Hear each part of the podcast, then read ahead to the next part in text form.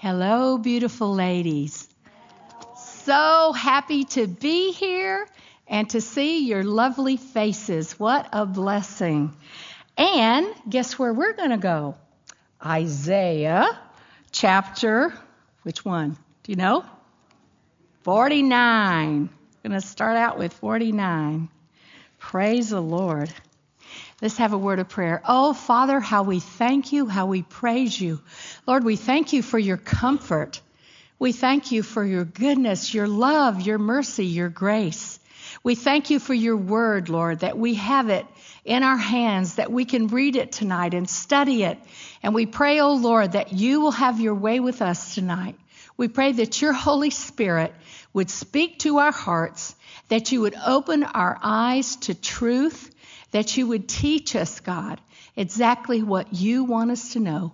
And, oh Lord, that we would be obedient to your word. How we thank you and praise you that we can gather together and that we can get in your word. We praise your name. In Jesus' name we pray. Amen. Chapter 49. You know what? Isn't Isaiah an amazing book? I think, if nothing else, you're going to come away with this book and how applicable it is to today. What we're going through today, we see all throughout the pages of Isaiah. I wanted to emphasize the fact that Isaiah was written 700 years before Jesus. It's amazing the prophecies that are given in Isaiah about Messiah.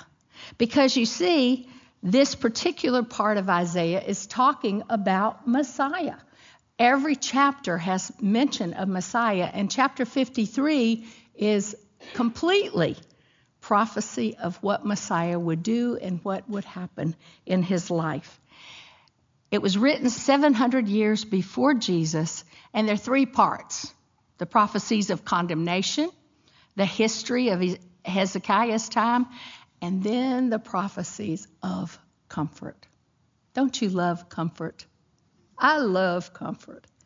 What a blessing that we get to study this part of Isaiah.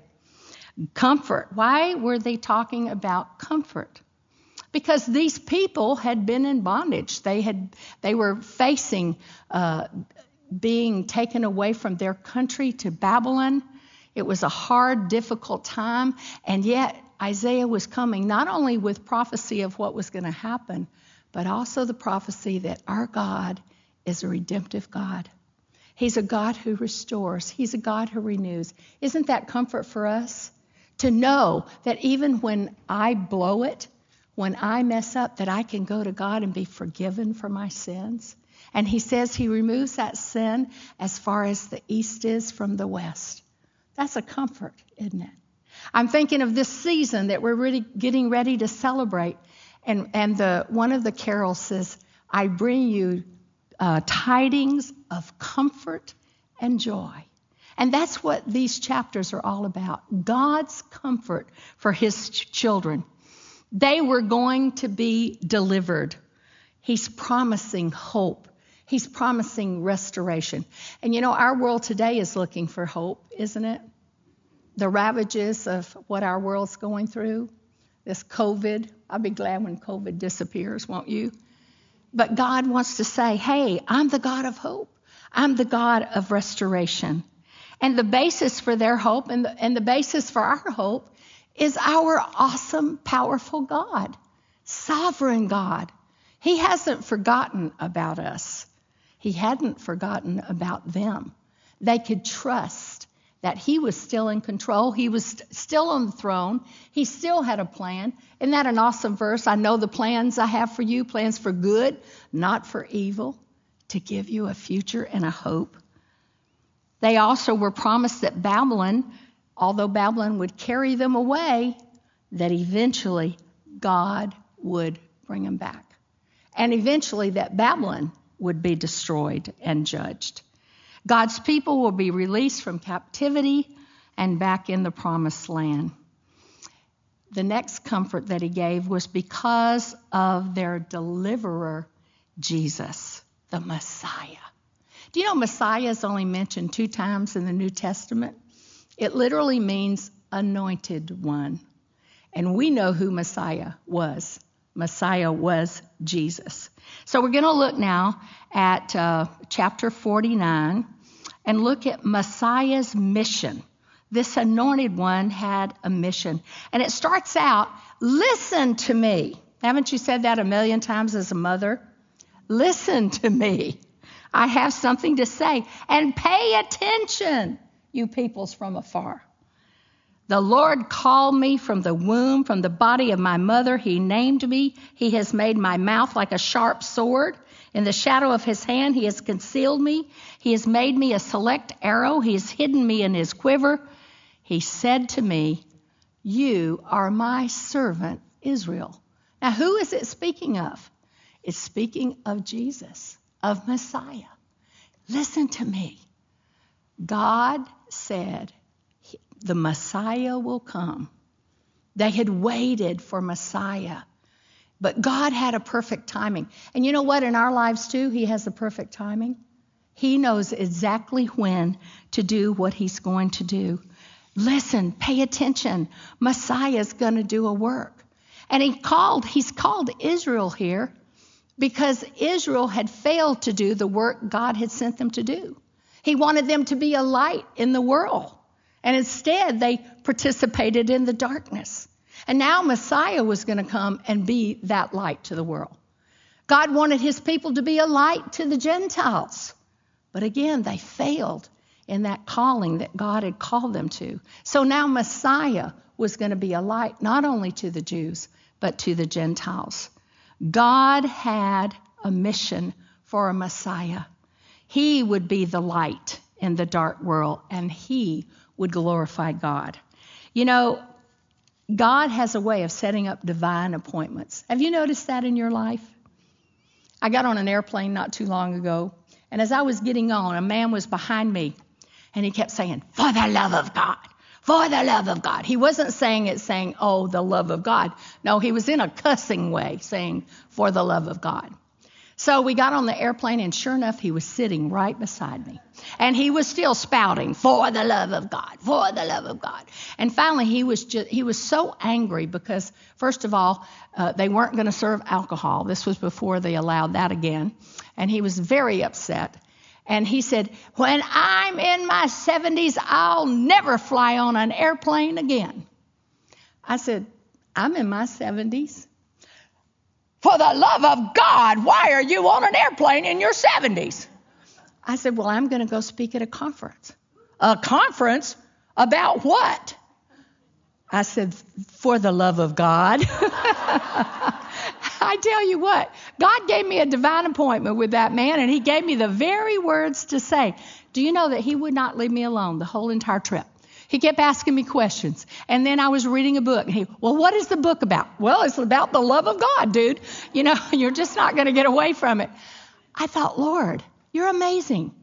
You just never know.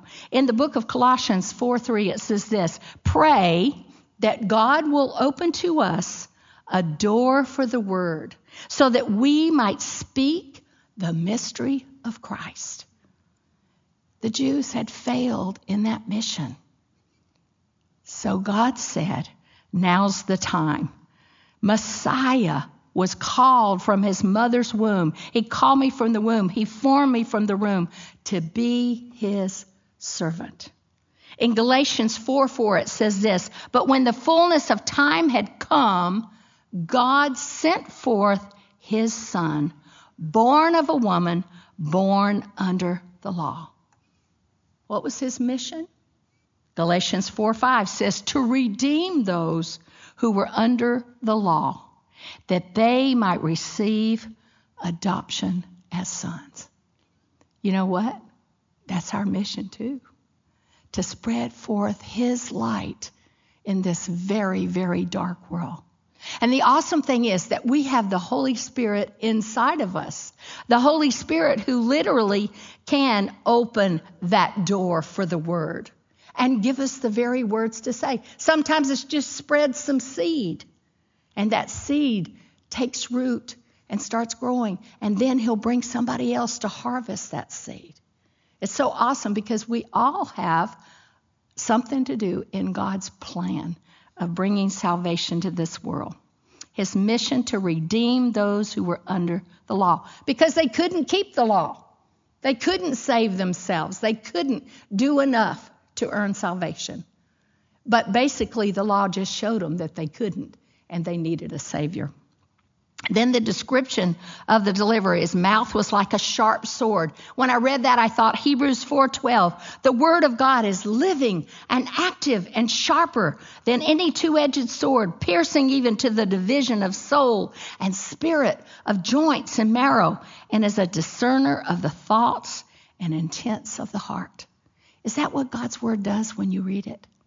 It's so awesome how God's word can convict us can show us the truth about us. And I'm thankful for that. I don't like it when he does, but I need it. I'm so glad that when I start going my way, the Holy Spirit is there to convict my heart and pull me back to himself. So he was had a mouth like a sharp sword, like a polished shaft, a select arrow. He's hidden me in his quiver in the shadow of his hand. And God said to him, You, verse 3, you are my servant in whom I will be glorified. You know what, ladies? Now you are his servants. He's called you out of darkness into light. And he wants you to be the one to glorify him. I remember when I was a little kid, um, I was in the Presbyterian church, and one thing that particular church had was the little catechism, little pink catechism. And one of the questions in that catechism was, What is man's chief end? Man's chief end is to glorify God. Isn't that an awesome privilege that we have to glorify Him? At times for Jesus, it felt like his labor was in vain. It goes on down to say that. It says it. He, um, I'm trying to find that verse five. He formed me to bring Jacob back to him, raise up the tribes of Jacob, restore Israel's preserved ones, be a light to the Gentiles. But sometimes it felt like it felt like it wasn't happening because the religious leaders opposed him. The re- disciples didn't even understand so many times what he was talking about. It just went over their heads. And also, many times, he helped some who never came back to say thank you. It could be so discouraging, and yet he wasn't discouraged. He knew what his mission was, and he was going to continue to do it. In verses 8 through 13, we see promises from God. He promised them preservation. He promised them restoration, inheritance, provision, and mercy. We're given promises in His Word. And He says, Will you believe? Will you trust? And the saddest thing in this chapter to me is when we get to verse 14. Because in those 8 through 13, he's saying, I will do this, I will do this, I will keep you, I will give you, I will restore, I will do all these things. And then what did they say? What was their response in verse 14? But Zion said, The Lord has forsaken me, and the Lord has forgotten me. How sad. God was doing everything he said he would do and yet they still did not trust him. You've forsaken me. Have you ever thought that? God, this isn't fair. Why am I going through this? Look at Kathy over there. Why let her go through that, not me? It's not fair. God, do you really love me? God, do you really care about me? This is what they were saying. And I love God's response. Look at verse 15. Can a woman forget her nursing child and have no compassion on the son of her womb? Even these may forget, but I will not forget you. And ladies, he's saying that to you today. Sometimes we find ourselves in situations and we feel like maybe God isn't even there. He's forgotten. And yet, that's a lie from the pit. I love that. Can a woman forget her nursing child? God hasn't forgotten you. He knows exactly where you are. He knows exactly what you're going through. And He says, I'm with you. I love you. Even these may forget, but I will not forget you. And just in case he might forget, what does it say in verse 16? Behold, I have inscribed you on the palms of my hands. Wow. That inscribed literally means engraved, cut into remembrance. He doesn't forget. He never leaves us. He never forsakes us. He's always there. Turn with me to Isaiah 40, which you're very familiar with. But look back at 40, and I want you to see one part, um, verse 27. It's the same thing that they say to him. Oh, that's 41. No wonder it didn't look right. Verse 27 says, Why do you say, O Jacob, and assert, O Israel, my way is hidden from the Lord, and the justice due me escapes the notice of my God. Why have you forgotten me, God? Then God replies, Do you not know? Have you not heard? The everlasting God, the Lord, the creator of the ends of the earth, does not become weary or tired. His understanding is inscrutable. He gives strength to the weary and to him who lacks might, he increases power. I haven't forgotten you. I am your God. I am with you. I will never leave you. I will never forsake you. Turn with me to Isaiah 66. We'll go a little bit ahead and look at verses 12 and 13. For thus says the Lord, Behold, I extend peace to her like a river, and the glory of the nations like an overflowing stream. And you will be nursed, you will be carried on the hip, and fondled on the knees, as one whom his mother comforts. So I will comfort you, and you will be comforted in Jerusalem. I think about a mother with a little child. I love how God gives these analogies of a mother and a child, a nursing mother, and now a mother that carries. Have you? I know many of you in here have carried babies on your hip, right? Get some work done. You have one arm that's still able to move and got that baby hanging off the hip. What a beautiful picture. And then when it talks about on the knees, uh, you know how you're trying to get a baby asleep and you lay the, the baby on your knees and you just kind of start jiggling your knees to get that baby to sleep, or you go back and forth with your knees to get the baby asleep. This is the analogy he's given. It's like we're his children. We're being carried by, his, by him on his hip. We're being uh, brought to sleep. He takes care of us in every way. And I love these two places. He uses the analogy of the mother and the child to say, I care for you just like a mother cares for her child. What beautiful pictures for us of our loving Heavenly Father who loves us so much and takes good, such good care of us. I pray we would not forget who He is and what He has done and will do for us. He's so faithful. So now we're going to go to chapter 50. This is Messiah's obedience. Number two, verse 2 he asks a question. He says, Why was there no man when I came, when I called? Why was there none to answer? Is my hand so short that it cannot ransom? Or have I no power to deliver? Behold, I dry up the sea with my rebuke. I make the rivers a wilderness. You see, we serve an awesome, powerful God. And many times we put him on our level. Can God do this? I don't think so. He is the God of the impossible. He is able to do exceedingly, abundantly, above and beyond anything we can imagine. But He's saying to us with this question Will you trust me? Will you realize who I am? Will you realize the power that I have? I can do anything. It's a matter of faith and trusting in him. I love it. He says, Is my hand too so short it cannot ransom, or I have no power to deliver? He has all of it, doesn't he? Yes, Lord, you do, and you can. Verse 4 says, The Lord God has given me the tongue of disciples, that I may know how to sustain the weary with a word. He awakens me morning by morning. He awakens my ear to listen as a disciple. The Lord God has opened my ear, and I was not disobedient, nor did I turn back.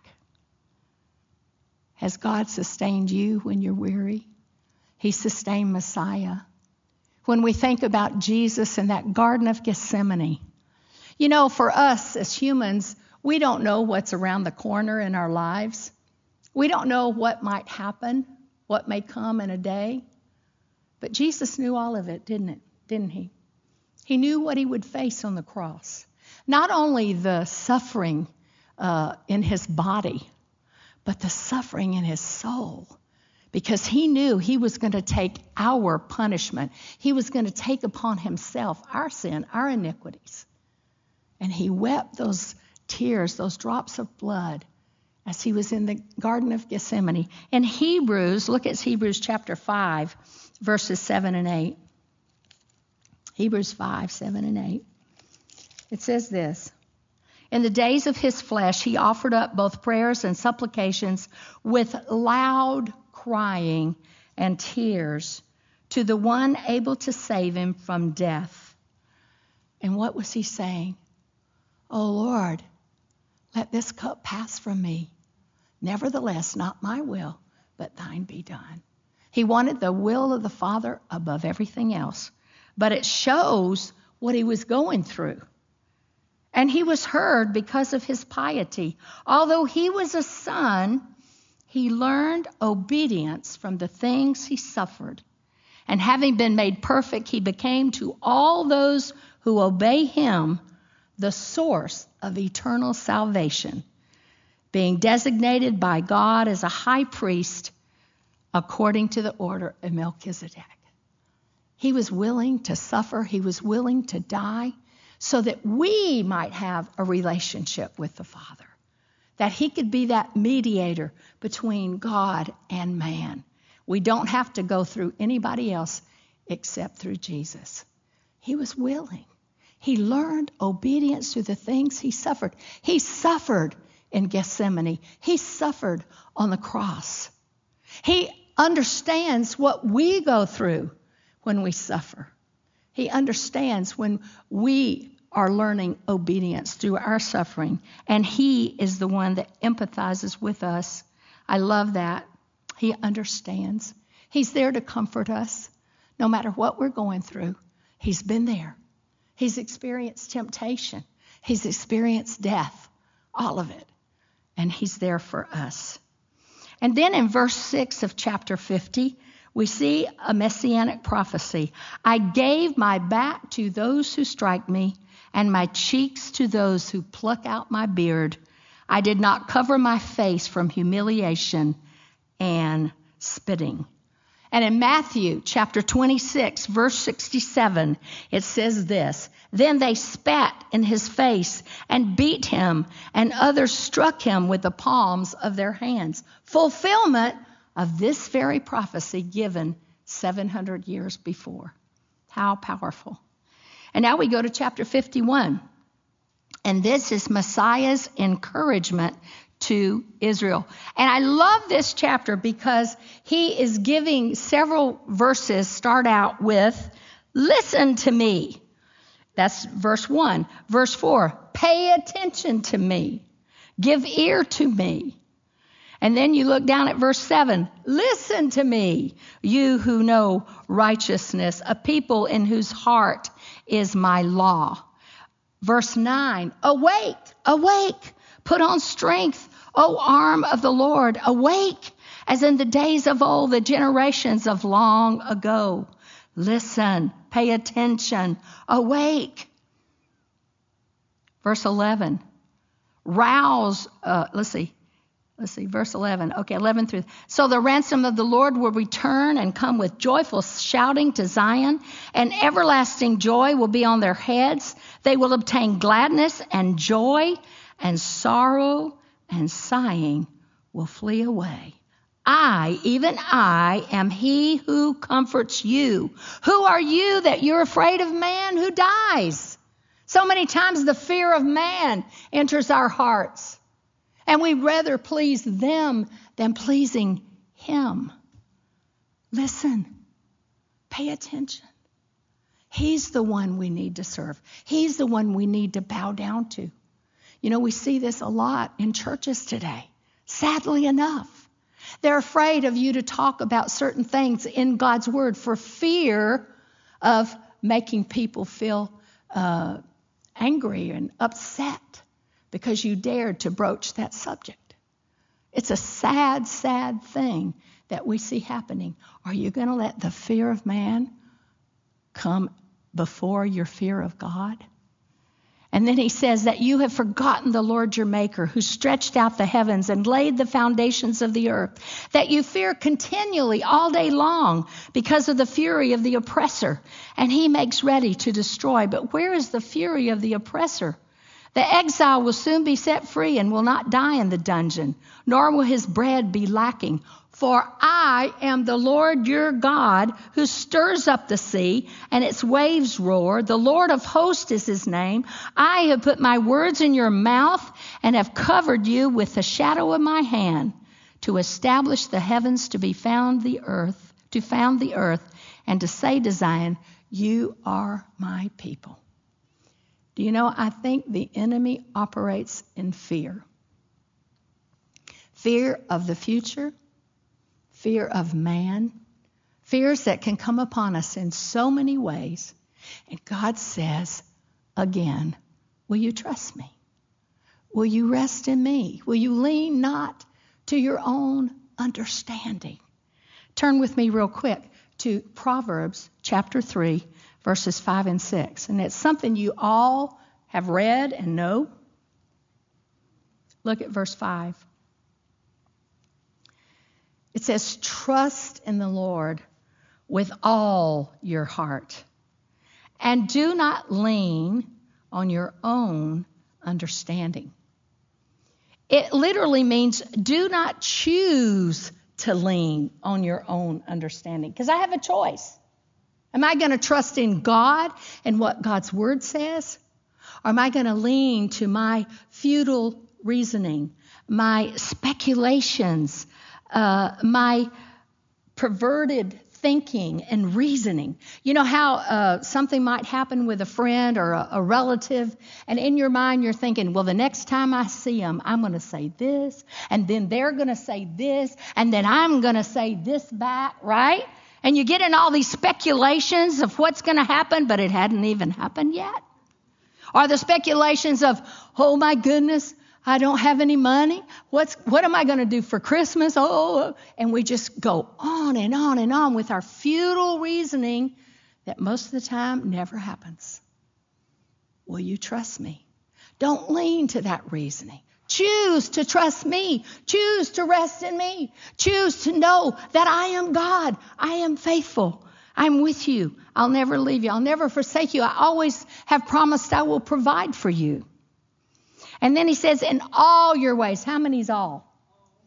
All your ways. Acknowledge him.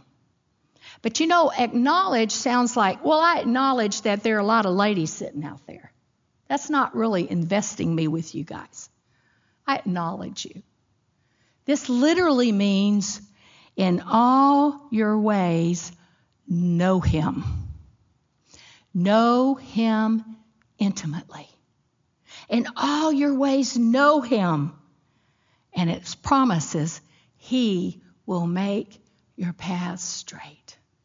What an awesome promise from God. It says, Do not be wise in your own eyes, fear the Lord, and turn away from, from evil. It will be healing to your body and refreshment to your bones. What an awesome admonition for us. That's what he's saying back here in 51. Are you going to trust me? Have you forgotten the Lord your maker who stretched out the heavens and laid the foundations of the earth that you, you fear continually all day long because of the fury of the oppressor? The enemy can really come against us with fear, can't he? That's one of his greatest tools is fear. And God says, Fear not. I am with you. And then in 17, another admonition rouse yourself, rouse yourself, arise, O Jerusalem. You who have drunk from the Lord's hand the cup of his anger. Yes. Why? Because of their sin.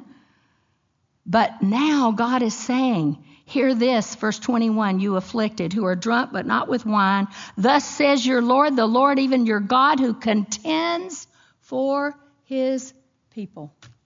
I love Second Chronicles 20 when Jehoshaphat feared because all these enemies were coming against him and he didn't know what he was going to do. He couldn't defend himself from all these enemies. And it says he feared and he sought the Lord. And when he sought the Lord, God gave him a battle plan. And that battle plan was to send the praise band out first. That was not a plan that you would like to hear as the head of the nation. What? I'm not to send my most ferocious warriors out? No, the praise band. And I don't want them to go out trying to hit them with their guitars. No, I want them to go out praising me and worshiping me and singing praises to me. And what did God do? He fought the battle. He kept saying, The battle is not yours, it's mine. Let me fight your battles. That's what he's saying to us tonight. Let me fight your battles. I'm mighty God. I'm powerful God. I'm awesome God. I can do it. And sure enough, as they were praising God, what happened? The enemy started killing each other. What a way to go to battle, right? Wow. They started killing each other. One group killed another group, and then that group turned around and killed the next group. And right before their eyes, they watched the enemy completely taken care of because God fought the battle. One of my most favorite things to do is go through the Old Testament and see how God fought the battles. Sometimes he'd fit, send big old hunky hailstones and hit them in the head and do them, do them in. I mean, he had all these amazing plans. God's very creative with battle plans, and God would always be victorious. So he says, Listen, awake, rouse yourself, hear this. Remember who I am. I want to go back to verse 2 it says, Look to Abraham your father and to Sarah who gave birth to you in pain. Abraham and Sarah, two old people. And it says in the book of Hebrews, Abraham as good as dead. He was old, I mean, she was old and he was older. But what did God do? Look to them. Look what God did through them. And then he says, the remnant leaving Babylon. He says, when, says, when he was but one, I called him and then I blessed him and I multiplied him. Remember, he would take Abraham out and show him the stars. Oh, you're going to have children like the stars of the sky. Did that seem impossible? You better believe it. The most impossible thing, especially at his age, but God was faithful. Indeed, the Lord will comfort Zion. You're coming out of Babylon. You're weak. You're small. You have nothing. But, it's, but he said, but God, the Lord, will comfort Zion. He will comfort her in all her waste places and her wilderness. He will make like Eden and her desert like the garden of the Lord. Joy and gladness will be found in her, thanksgiving and the sound of melody. That seemed like an impossibility. We're captives in Babylon. How is this going to happen? God says, Will you trust me? Will you trust me? Just as Abraham and Sarah trusted me, and look what I did. You're a nation because of what I did through those two old people. I'm an old person. I realized that when COVID hit. Anybody over 65 is old. I thought, well, I qualify. I didn't even know I was old till then. but God. I want those two words to just melt in your heart. But God. But God. God who is faithful. He can do it all. Turn with me to Psalm 73. Psalm 73. I love this psalm. I never knew this psalm until recently, but I love it. And it was written by Asaph, and Asaph was a choir director for David and Solomon. And he starts out this psalm making a statement about God. He says, God is good to Israel and to those who are pure in heart. Amen, brother. So true. But then he goes on to say something. He says, But as for me, my feet came close to stumbling. My steps had almost slipped. For I was envious of the arrogant and I saw the prosperity of the wicked. In other words, he looked around and he said, Wait a minute. I'm serving God. I'm a choir director for the king. But it seems like I'm not prospering like those people over there. They just seem to be prospering. They seem to be getting away with things. They thumb their nose at God and they seem to be doing fine. We might look around in our nation and say, I don't get it. I'm serving God and I'm the one suffering. What's going on? And Asaph goes on and on for many verses talking about this. He says in verse 16, When I pondered to understand this, I, it was troublesome in my sight. I don't get it, God. It's not fair. Why are they doing well and not me? And then look at verse 17. Until I came into the sanctuary of God, then I perceived their end. I saw the truth. You see, sometimes the enemy is lying to us, lying to us in our hearts lying to us in what we see around us. But when we come to God's Word, when we come to studying His Word, looking into His Word, then we can see truth. His Word is our truth. There's so many lies out there, and these lies are being fostered on our children and our grandchildren and all in this world. It's a plan of the enemy. But listen, God's word is truth. His word is truth. He says, When I entered the sanctuary of God, I perceived therein. Surely you set them in slippery places, you cast them down to destruction. How they are destroyed in a moment. They're utterly swept away by sudden terrors, like a dream when one awakes. O oh Lord, when aroused, you will despise their form. And then look over at verse 25. And this is such an awesome statement. Whom have I in heaven but you? You might say, I don't have anybody. I'm all alone. Some of us that have husbands and children might say, I feel all alone. Who do I have in heaven but you? And besides you, and this should be our hue and cry, besides you, I desire nothing on this earth. My flesh and my heart may fail, but God, I love the but gods of the Bible, but God is the strength of my heart and my portion forever. God doesn't just meet us halfway. He's with us all throughout our life. He's our strength. He's our portion forever. For behold, those who are far from you will perish. You have destroyed all those who are unfaithful to you. But as for me, the nearness of God is my good. I have made the Lord God my refuge, that I may tell of all your works. But God, He's our refuge, He's our strength. He's our ever present help in time of need. Isn't that an awesome promise from our God? That should be our banner that we wave. I have him here and I have him for eternity.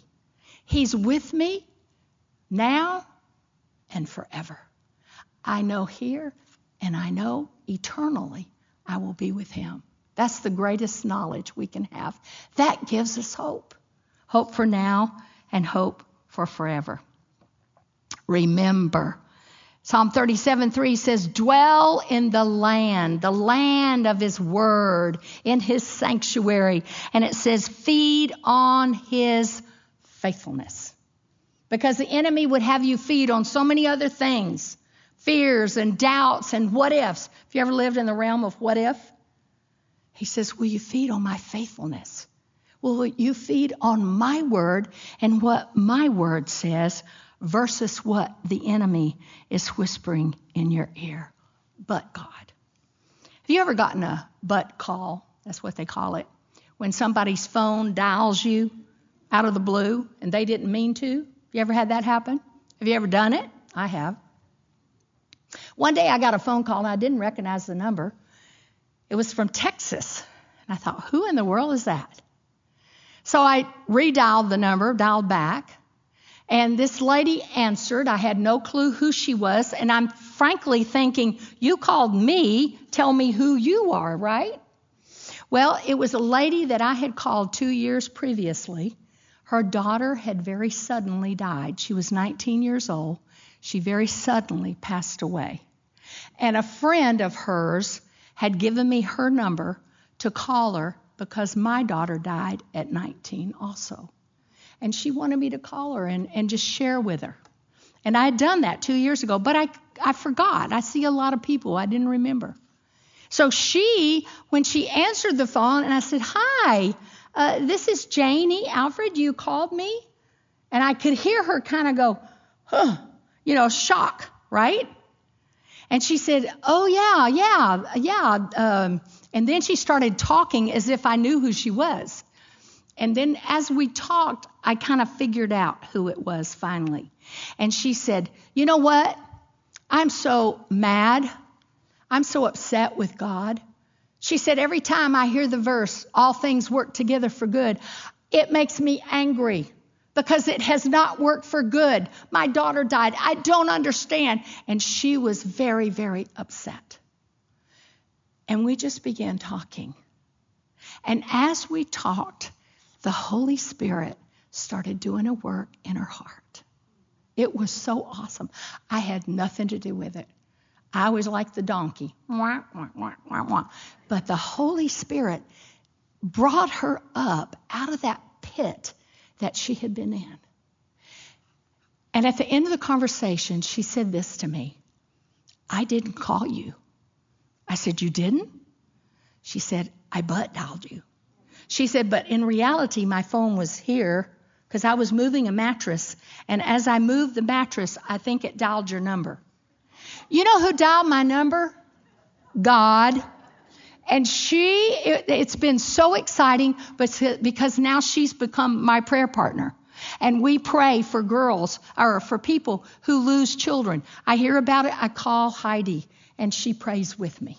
We've become a prayer team in that realm. And God has lifted her out of the pit that she was in.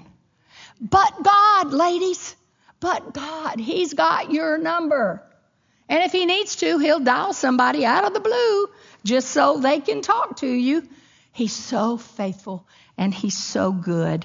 Remember, dwell in the land and feed on his faithfulness. Now, 52 starts in the same way, and I'm probably finished, am I? Right? I don't know. I'm on California time. I have plenty of time, but I don't know. I think we're right there. I'm going to go really fast with this 52, if I can find Isaiah again. Okay, 52. There we go. Isaiah 52 starts out the same way, kind of like awake, awake. He's trying to get everybody's attention here. Awake, awake. Where is awake? It's the next page. Okay. Clothe yourselves in your strength, O Zion. Clothe yourselves in your beautiful garments, O Jerusalem, the holy city. For the uncircumcised, the unclean will no longer come into you. Shake yourselves from the dust. Rise up. Loose yourself from the chains around your neck. Sometimes we need to get sh- shaken up. God needs to get our attention. I think through what our, our country's been going through, He has our attention. Have you noticed that? Wake up. And then it says on verse 7 How lovely on the mountains are the feet of him who brings good news who announces peace and brings good news of happiness, who announces salvation and says to Zion, Your God reigns. This is the time for us to be a testimony of our God and His faithfulness every step of the way. People are listening now.